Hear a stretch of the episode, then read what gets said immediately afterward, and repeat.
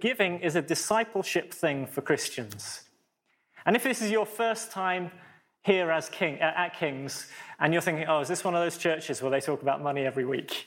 I want you to be reassured. I actually looked at my calendar. It's been three years since we talked about this. We, we were all due to do it two years ago. We went into lockdown that Sunday, and we thought, well, the whole world's changed. Let's not do it. So let's talk about the other things. So it's important we talk about this today because we want to grow as Christians, don't we? So let's start in 2 Corinthians 8. We're going to look at a lot of different verses today, and they'll appear on the screen behind me. And here's the first one that we're going to read today 2 Corinthians chapter 8, verse 7. Paul talking to some mature Corinthian Christians. But since you excel in everything, in faith, in speech, in knowledge, in complete earnestness, and in the love we have kindled in you, see that you also excel in this grace of giving. Now, this may seem surprising, but it's totally true what Paul is saying here. He said, what he's noticed about these Corinthian believers is they're displaying excellent maturity in so many areas of their Christian life. In fact, you could even use the term generous in the most holistic way to say, you know, you're so generous in your speech, you're so generous in your faith and your belief in God and your belief about people. You're so generous in your earnestness and commitment. You're so earnest and you're, you're, so generous in your relationships and your love for us. We just feel overwhelmed by your generosity, Corinthians, in terms of your heartfelt love for us. But he says, Oh, don't forget the money. Do, do you see that at the end? He says, see to it. See that you, you also excel in the grace of giving. The word excel in the Greek, it means to, to do so with ever increasing measure, to do it more and more and more. So, this is what discipleship looks like for you and me if we're going to grow and follow Jesus. That we don't just grow in all the stuff that we love to grow in, but we also grow in this thing called giving, which is unseen. Now, somebody a few years ago uh, did some research because they wanted to answer the question, because I thought it would be a helpful question to answer. They said, What makes certain Christians more generous than others? Because that would be really valuable information, wouldn't it, to have? And they, they asked all sorts of questions across many denominations and many, uh, many um, Christians. And they thought, well, I bet there's going to be some interesting angles about giving to a big vision or really charismatic leaders who are particularly good at kind of talking about this stuff. They were quite surprised when the one consistent theme that came back from Christians, in terms of the response from Christians who gave generously, was this that it wasn't really to do with the vision, and it wasn't really to do with the leaders. The one common theme, do you know what it was? They belonged to churches where they taught about giving. Now, I'd add one thing to that because I think the Holy Spirit plays a vital role in this as well. That it's as we teach the Bible and what the Bible says about giving, and as we allow the Holy Spirit to apply that to our lives, that we become more liberated in the area of generosity and giving. And so today, that's the work that God is about in you. So we're going to look at the Bible. And the first big idea in the Bible is this that everything we have the clothes you have, the stuff you have, the computers, the laptops, the, the, the, the, sofas you sit on, all of it belongs to God. Everything we have belongs to Him. In fact, King David, who uh, he took a, a, big offering so his son could build a temple. Um, and he gave a lot of silver and gold into it, a massive amount. And then he, he looked around and he said to his other leaders in Israel at the time, he said, I'd like you to also give very generously into this thing. And many of his leaders, they gave a huge amount of silver and gold. And at the end of that special offering, David looked at the, the vast amount that had been given to allow God's house to be built. And interestingly, he didn't say, Well done, guys, good offering, you're so generous. This is what he said. He turned to God and he said, Yours, Lord, is the greatness, the power, the glory, and the majesty and the splendor. For everything in heaven and on earth is yours. And then he says this But who am I? And who are my people that we should be able to give as generously as this? Everything comes from you, and we have given you only what comes from your hand. You see that? Everything belongs to God. And he said, You know, the only reason we have this silver and gold is because, Lord, you gave it to us and you've given us everything. This changes our entire approach to generosity if we understand that primarily Christians, we're, we're, stewards of things that God has given us rather than owners of things that God is trying to pry out of our hands. He's given us everything, and He loves to give you everything because He's such a generous and loving God.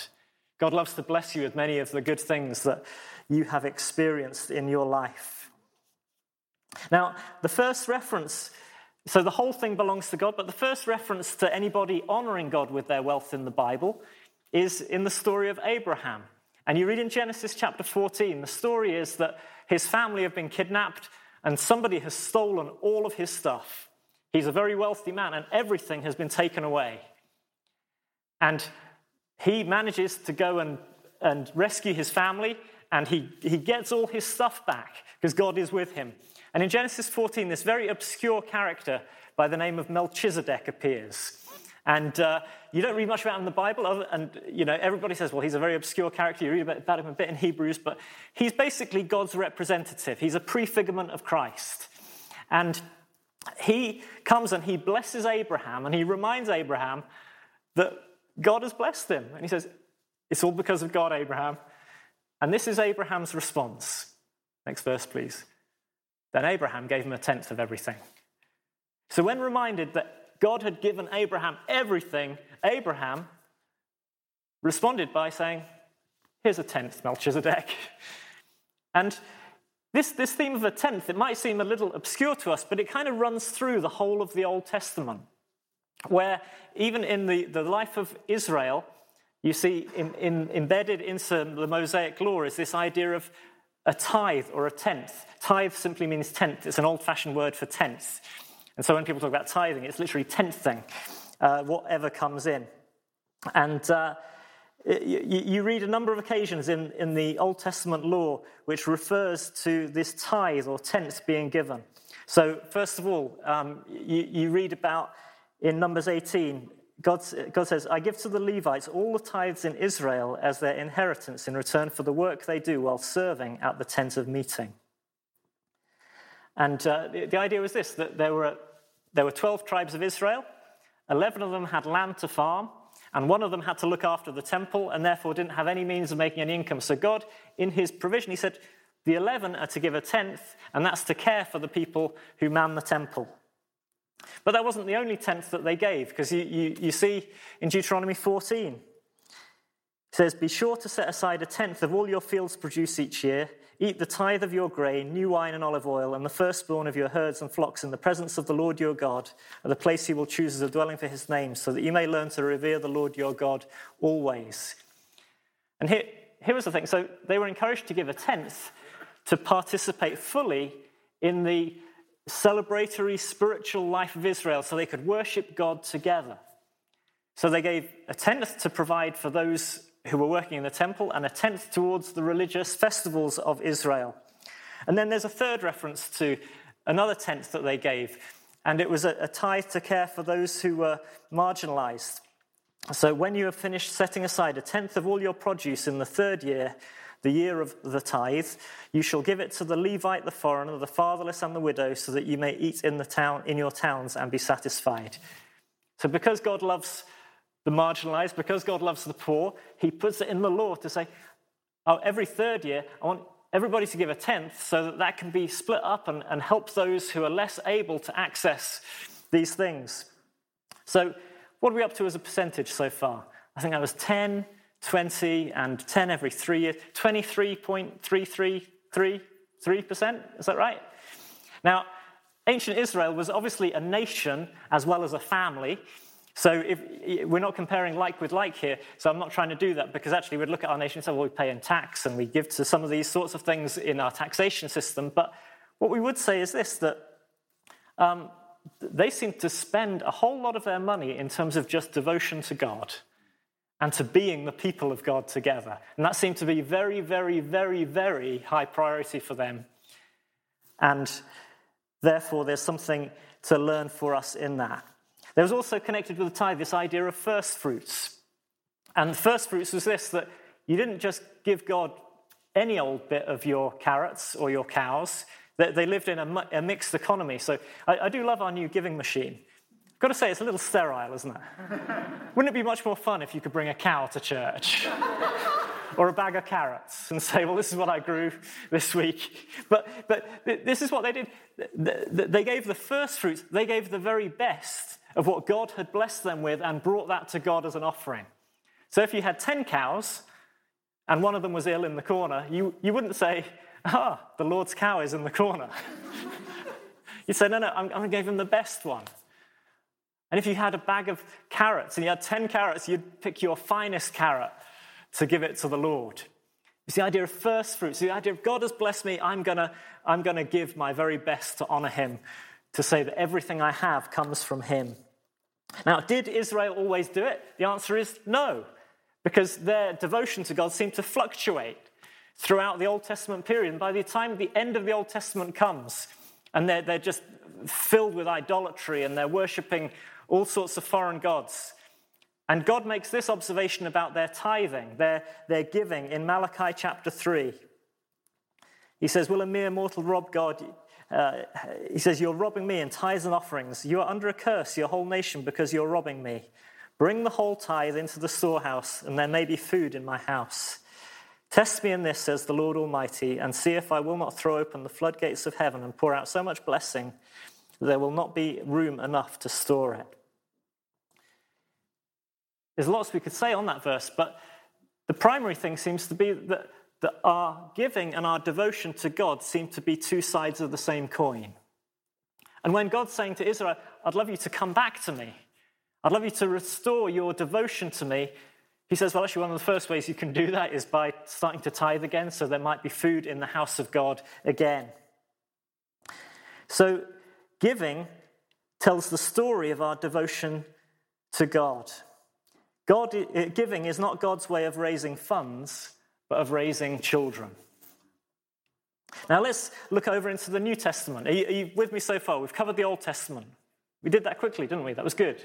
So um, now Jesus was a Jew. He grew up in a Jewish culture. He had been very familiar with all the Old Testament. He would have observed all of the Old Testament law. Um, he had been familiar with tithing and all those things. Now, it's quite interesting, like tithing isn't mentioned especially in the New Testament, this idea of tenth thing. Now, that's perhaps because it was actually just an ongoing principle from Old Testament into the New, but also I think something slightly different is going on in the New Testament, which is helpful for us to understand. So Jesus mentions tithing once, and he does it as a bit of a rebuke to the Pharisees. And uh, you, you read in Luke chapter 11, 42. Interesting, we don't have that one. Okay, thanks, John. I was just going to wait for forever there. so Jesus says, Woe to you, Pharisees, because you give God a tenth of your mints, rue, and all other kinds of garden herbs, but you neglect justice and love of God. You should have practiced the latter without leaving the former undone. So here was the problem. When it came to New Testament times, the most religious people of the day, they spent all their time in their garden counting the leaves on their mint plants. And if they had 10 leaves on a plant, they would pick one and they say, Aren't I a good, godly person because I'm giving God one leaf of my mint plant? Jesus says, Guys, you seem to have missed the point. This is a world filled with injustice and there needs the compassion and the mercy of God. And here you are, you're just counting the very minimum that you can do in order to fill some religious obligation. And he says it's not on. They'd forgotten the bigger matters of showing mercy and love. You know, legalism always asks how little I can get away with and still seem to be good and doing the right thing. Now, when we look at the new covenant, the new covenant is different to the old covenant. So we read some verses there about uh, the, the curse of God being on God's people because they're not obeying the law. Well, the good news about the new covenant is we're, we're not under the law. We're not under, we're not blessed because of what we do. We're not blessed because of our good works in Christ. We're blessed because of what Jesus has done on the cross for us to make us righteous in God's sight. We couldn't be any more loved than we are right now. We couldn't uh, have any more riches than we have in Christ right now. But this new covenant concept of giving blows the socks of the old covenant of giving. It doesn't tell us to do less because it doesn't matter anymore. It seems to stir us to greater things. So here's what we observe in Acts chapter 4 in the early church. It says, All the believers were one in heart and mind. No one claimed that any of their possessions was their own, but they shared everything they had. Sharing ice cream's gross, isn't it? I bet they didn't share their ice cream. But it says this everything else they shared. Wow. Uh, there was such grace on that first community of believers. They literally said, you know, it's, it's not about a fixed amount anymore, it's just everything because God has given us everything. There was one of the early church fathers, uh, Irenaeus, and he, uh, he said this. He said, The Jews were constrained to a regular payment of tithes. Christians who have liberty assign all their possessions to the Lord, bestowing freely not the lesser portion of their property, since they have the hope of greater things. Isn't that amazing? He, he talks in weak terms about that old covenant principle. Oh, yeah, they, they, they were limited to the tithe. he said, that, That's what they did. He said, Us believers, we, we, we, we're just giving everything, and we're sharing everything. Now, the New Testament, it, it doesn't therefore speak to amounts, it speaks to attitudes. It doesn't speak to decimal points, it speaks to dispositions of the heart. So I've got five dispositions from the New Testament that, that, that, that, we, would, that we would do well to pursue and to calibrate ourselves against. Here's the first one we're encouraged to give joyfully. Each of you should give what you've decided in your heart to give, not reluctantly or under compulsion, for God loves a cheerful giver. Isn't that great? When we give, we give cheerfully. Not because I have to, but because I get to. Because I get to be in God's family. Because I get to be loved as a child of God, not based on what I do, but because on what He's done for me. There was a time when, uh, when I was young, I was a young teenager, and I managed to get a ticket to a Buckingham Palace garden party. It was amazing. My dad had some friend in business, and he said, Hey, why don't you take the family to Buckingham Palace for a day? And I was like, Yes, okay. Do you know, there was unlimited amounts of food and drink and ice cream available. And I remember getting up at this little tub of ice cream, and I think, This is the best ice cream I've ever had. And I, I finished it. And then I looked at this table just full of ice cream pots. And I said, Can I have another one? They said, Yeah. And so I had another one, and another one, and another one. You see, it was amazing. We have brought into the riches of the King Jesus' palace, and he shared everything he has with us. The Bible talks about two kinds of grace common grace and special grace. Humanity has received God's common grace, his provision for all of mankind in creation. As believers, we've not just experienced God's general provision, We've experienced the 100% gift of God in Christ to us personally. God hasn't just given you everything you have, He's given you everything of Himself in Jesus as well. And He says, Feed on me. There's no such thing as a poor Christian because even the poorest of Christians has the riches of God in Christ. And that's what you have. And it's out of that place of joyful overflow that we therefore give. Here's the second uh, principle disposition we're to give expectantly. Expectant. It says in 2 Corinthians 9, verse 6 Remember this whoever sows sparingly will also reap sparingly, and whoever sows generously will also reap generously. So, this is different to philanthropy. Philanthropy is where you, you give money away for the, for the greater good.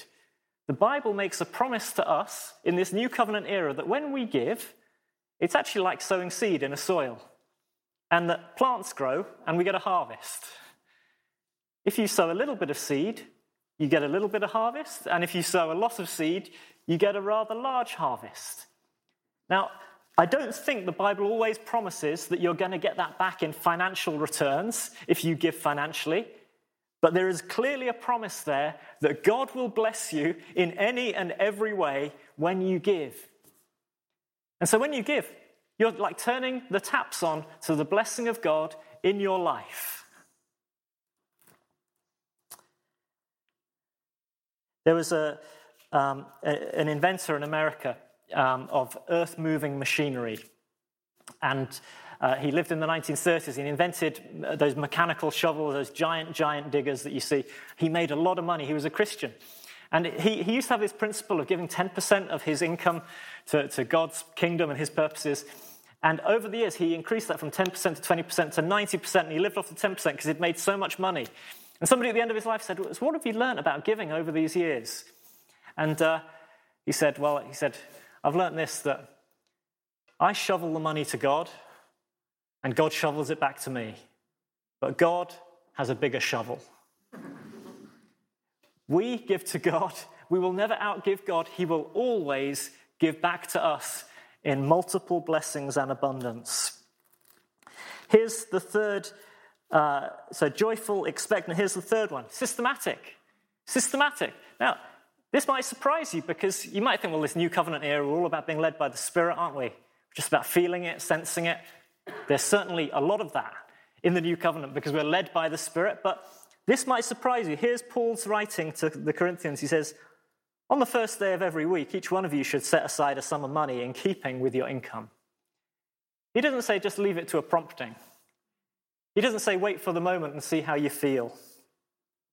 Grace filled giving doesn't look sloppy or just spontaneous, it actually looks planned.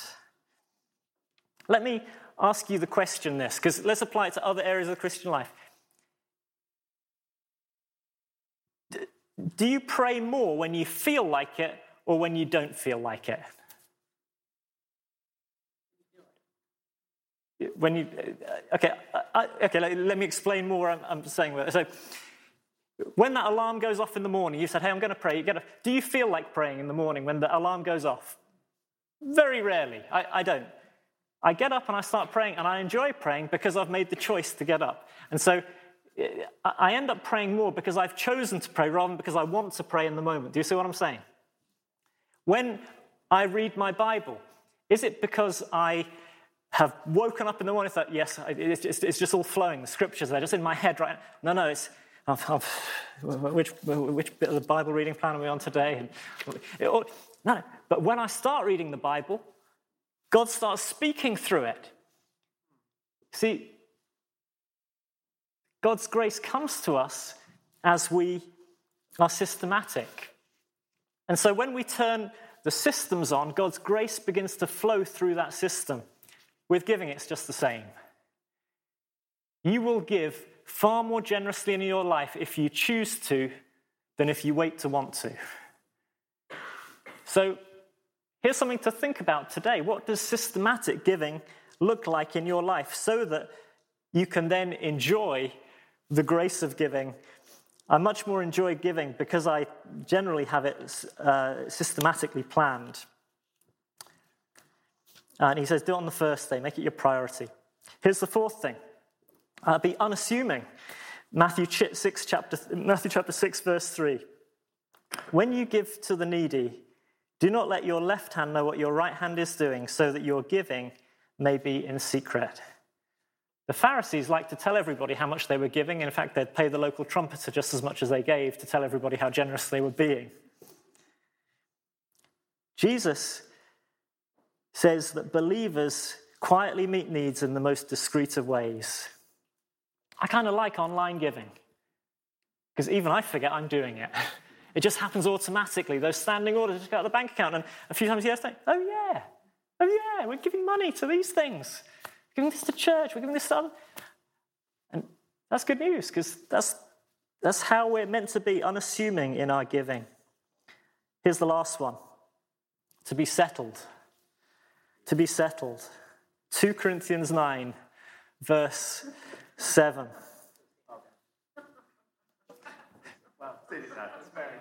Okay, uh, yeah, well, Have you seen it? Okay, I mean, you've actually seen it, right? Okay, well, we'll come on to that. I'm going to make it more obvious in a second.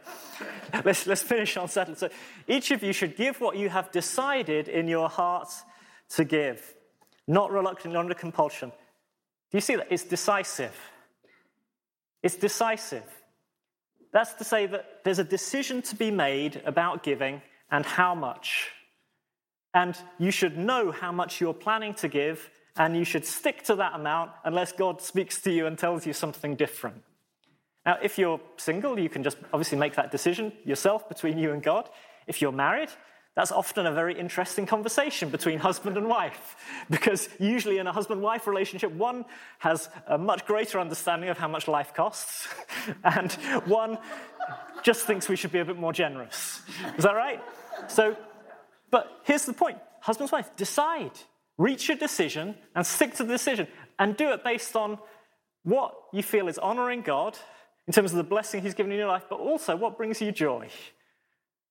Don't give so much that you're living in a state of despair because God wants you to be joyful in your giving.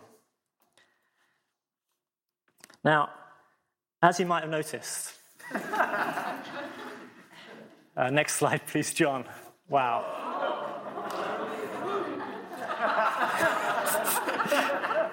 Who's the ultimate giver? Jesus is. So Jesus models all of these things for us. So Jesus, it says, for the joy set before him, he endured the cross because he saw people like you and me being saved and being in his family. And he shared his love, expectant that his church would respond to his overtures of love in giving him loving devotion in return. Jesus systematically sustains all things by his powerful word every day, and he causes mercy and grace and love to follow us all the days of our lives. Jesus unassumingly went to the cross, taking the nature of a servant. And you know, you couldn't find a more decided, settled mind than the mind we meet in Gethsemane, where Jesus says, Not your will, but not, not my will, but yours be done. So here's the thing about giving when we give in this new covenant kind of way, we're becoming more like Jesus. Is that exciting? Because I want to be more like Jesus. And the world needs more people like Jesus. And therefore, Christians need to be those who give like Jesus. But you might be asking the question well, where do I begin with all this stuff? Or how do I change what I'm doing right now? So, just in this last couple of moments, let me give you a, couple of just really practical, practical things. Because you might be asking, well, who? Who do I give to? And I'd say, well, I think the Bible encourages us to be generous people in every sphere of life. But I'd say if you're looking to start and you haven't started this journey yet, giving to your local church is a clear priority in Scripture in terms of your devotion to Christ. To care for the needs of your local church family. So that might be Kings for you, and I'd, I'd encourage you to, to give to the life of Kings. It might be another church that you're a part of. I'd encourage you to give largely to the needs of that church community. Here's, uh, and, and I mean, for Julie and I, we, would we'd give to other things as well, but that would be our main, main strand of giving by a long, long way. Here's the second principle. If you're saying, well, how much? I'd say a tenth is a great place to start. And it's a very easy sum to do to divide by 10. It's a statement of faith that God will meet your needs. When you divide something, your income by 10, you think, well, that's a lot of money. but it's a statement of faith that God will meet our needs when we honor Him. I remember uh, when I was growing up, I, I was just taught it routinely it, it, by my parents. They said, oh, well, yeah, no, we, we give a tenth to God. And so it kind of made it easy, that first pay packet that came along. I thought, well, I'm just going to do that because that, that's clearly what, what you do. And I've never had to really overthink that point because that's just like the baseline. When our uh, children hit the age of seven, we started doing pocket money for them. And uh, they got the rich princely sum of 70p, 10p for each year they were old, and it went up by 10p every year. And uh, of course, they never got the 70p because we taught them that the first 7p belonged to God. And so if you'd ask my kids what pocket money, their friends would say, how much pocket money, how much pocket money do you get? And they'd say, 63p. and then the, exciting thing is when kids are age 11 in the UK, they can open a bank account. And with bank accounts comes uh, debit cards and contactless and other exciting things that kids love, right? But also comes the ability to set up a standing order. So we taught our kids, we opened the bank account on their 11th birthday, and, and we'd say, well, so that, that whole giving thing where we used to take 7p away, we're not going to do that anymore because this is now your choice. And different ones in their own way. And, and I remember one of them said, so, so who should we how do we do it? And who should we give it to? I said, Well, I'll show you how to set up a standing order on, on your bank account. So they started the, the smallest ever standing order in King's Church history. because we're just teaching, well, this is what giving looks like. It's not about the amounts, it's the principle. And hopefully that sets them up in times to come for what generosity looks like as a baseline. The, the tenth is a baseline, not a rule. God wants to get hold of our hearts first and foremost. Um, if you're wanting to, to, to, give to King's Church, the most effective and a systematic way you can do that is using a standing order mechanism. Uh, there's, there's, there's stuff in the finance leaflet about all the information you need on that. Uh, you can also set up a direct debit if you prefer. Or if you don't know what your regular income is, so sometimes you think, oh, I just need to make that decision week by week. Uh, we have this giving station here, which anybody can use. And you, it's very, very easy. I used it myself the other day. You just press a button, you choose the amount, and you just uh, tap your card, and it's as simple as that. And you can add gift aid to it, which just adds a little bit to the process. But it's very, very simple. You're welcome to familiarize yourself with that. You can also give to the Ukraine offering via that. Just press the button that says Ukraine. And uh, it's very, very, very straightforward. Uh, we've decided not to return to cash offerings, passing bags around, because I don't know about you, nobody seems to have any cash anymore, in their pockets at least. So, so that we'll probably move that to the room at the back in weeks to come so that can be more accessible to people. But we thought we'd just show it you at the front here today. Um, and here's the third, the, the third and final point. Just review, review it. If this is a discipleship point, just as I would with prayer or Bible reading, I'd tend to review it once a year or something and think, well, how, how do I want that to change this year? How do I want to read the Bible? How do I want to pray? And, and how do I want to give this year? And sometimes I'll be astonished how long ago it was since I last reevaluated how much we were giving. But it's helpful to do that and to look at what we give and to think if God would want us to increase in that area. Final thing to say is if you're under severe financial pressure today, then I don't want you to feel any of this pressure at all. In fact, we, we have something in, in King's Church called the Barnabas account, which is a uh, it's just a means really to bless people who are struggling financially.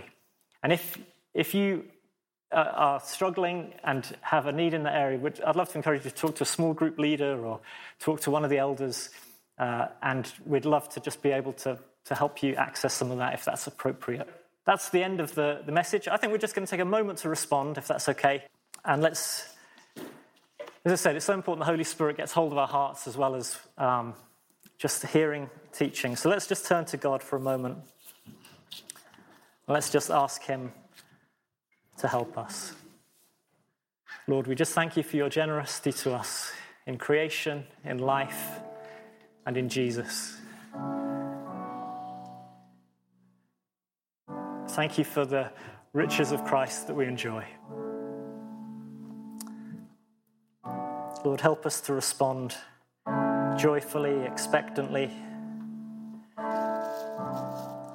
systematically, unassumingly.